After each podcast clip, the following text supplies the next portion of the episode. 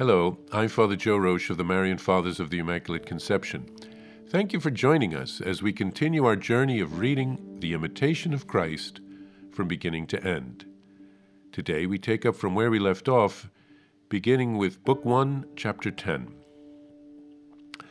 The 10th chapter, Avoiding Idle Talk. Shun the gossip of men as much as possible. For discussion of worldly affairs, even though sincere, is a great distraction, inasmuch as we are quickly ensnared and captivated by vanity. Many a time I wish that I had held my peace and had not associated with men. Why indeed do we converse and gossip among ourselves when we so seldom part without a troubled conscience? We do so because we seek comfort from one another's conversation and wish to ease the mind, wearied by diverse thoughts. Hence we talk and think quite fondly of things we like very much, or of things we dislike intensely. But sad to say, we often talk vainly and to no purpose, for this external pleasure effectively bars inward and divine consolation. Therefore, we must watch and pray, lest time pass idly. When the right and opportune moment comes for speaking, say something that will edify. Bad habits and indifference to spiritual progress do much to remove the guard from the tongue. Devout conversation on spiritual matters, on the contrary, is a great aid to spiritual progress, especially when persons of the same mind and spirit associate together in God. There is a joke that Albert Einstein could talk with anyone about anything. He would ask the person his or her IQ and then adapt his conversation accordingly, speaking about nuclear physics with one, or politics with another, or the local sports team with a third. In this chapter, the author advises against discussions of worldly affairs because it is a great distraction. This is obviously geared toward monks, since lay people are called to live in the world and to help to bring the kingdom of God into its fullness in the world through their lives lived in holiness. So they have every right to discuss politics. But as I mentioned in a previous podcast, political discourse has become so divided that engaging in these types of discussions for too long can drain us of our energy and of our strength. Besides political discourse, we are advised to shun gossip. This is not helpful to our spiritual lives. Saint Teresa of Avila noticed that the cloistered Carmelite sisters in one convent would gather in the visitors' parlor each day and talk to the women of the village across the grill. They would gossip about the usual things. It wasn't helpful for the spiritual lives of the sisters or of the laywomen. That's why Saint Teresa undertook her reform of her order. I heard recently that cloistered sisters often know more about what is going on in the world than the rest of us, because people are always calling them and asking them for prayers for the various needs of the world. Gossip and endless chatter and conversation can become just noise and too much stimuli that keeps us distracted and upset. We need some time for silence in our lives so that God can get through to us.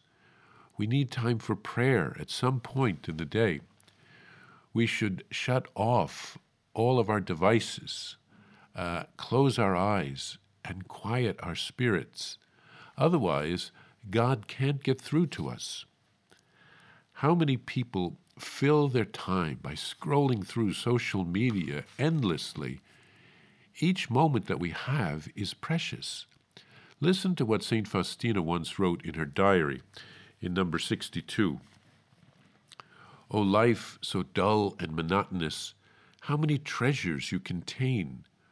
When I look at everything with the eyes of faith, no 2 hours are alike, and the dullness and monotony disappear. the grace which is given me in this hour will not be repeated in the next. It may be given me again, but it will not be the same grace. Time goes on, never to return again. Whatever is enclosed in it will never change. It seals with a seal for eternity. What a profound thought.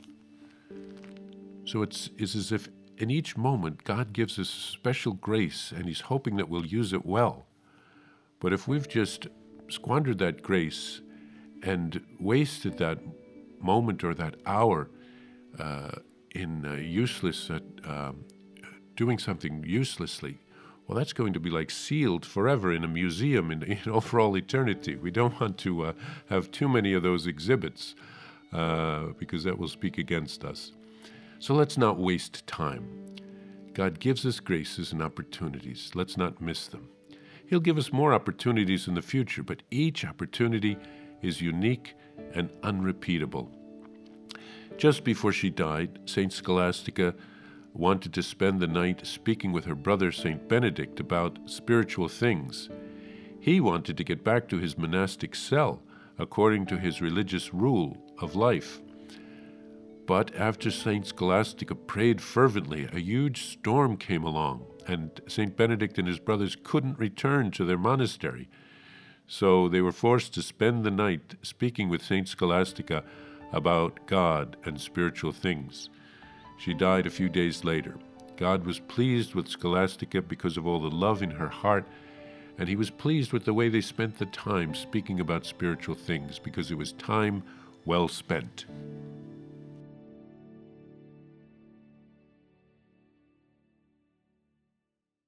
Hello, I'm Father Joe Roche, the Superior General of the Marian Fathers of the Immaculate Conception, and I'm excited to let you know about my new daily podcast entitled Venerable Casimir and Our Lady, which will be launching on October 21st, 2023. Venerable Casimir Vyshinsky was a Marian father who lived in the 1700s. We are praying for a miracle so that he can be beatified. He helped to revive our congregation when we were at a low point because of the actions of his brother. He rewrote a Latin handbook by a Jesuit on the 10 gospel virtues of Our Lady. He called it Morning Star, so that lay people would be able to understand it, to imitate Mary's virtues, and to grow in holiness. To access the podcast, simply visit DivineMercyPlus.org or search Venerable Casimir and Our Lady on Apple Podcast, Spotify, or on whatever podcast platform you prefer. I'm also happy to share with you that you can order a copy of Morning Star on shopmercy.org. That's shopmercy.org. Simply search the phrase Morning Star on shopmercy.org, and you can order a copy of the book today. Remember, every purchase supports the Marian priests and brothers at the National Shrine of the Divine Mercy. Thank you, and God bless you. I invite you to listen to more shows brought to you by the Marian Fathers of the Immaculate Conception. Join us daily for enriching spiritual content, which will help you on your journey with Jesus Christ. Simply visit DivineMercyPlus.org for a complete list of our shows. That's DivineMercyPlus.org. Are you a Marian helper? Join our Spiritual Benefit Society and start sharing in the graces of all the daily masses, prayers, and good works of Marian priests and brothers all over the world. Sign up is free and easy. Simply visit micprayers.org.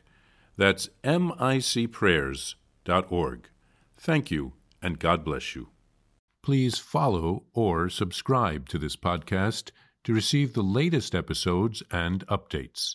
If you have been blessed by this podcast, I invite you to leave a review. Reviews greatly improve our podcast ranking and will help spread this podcast to other people throughout the world. Thank you.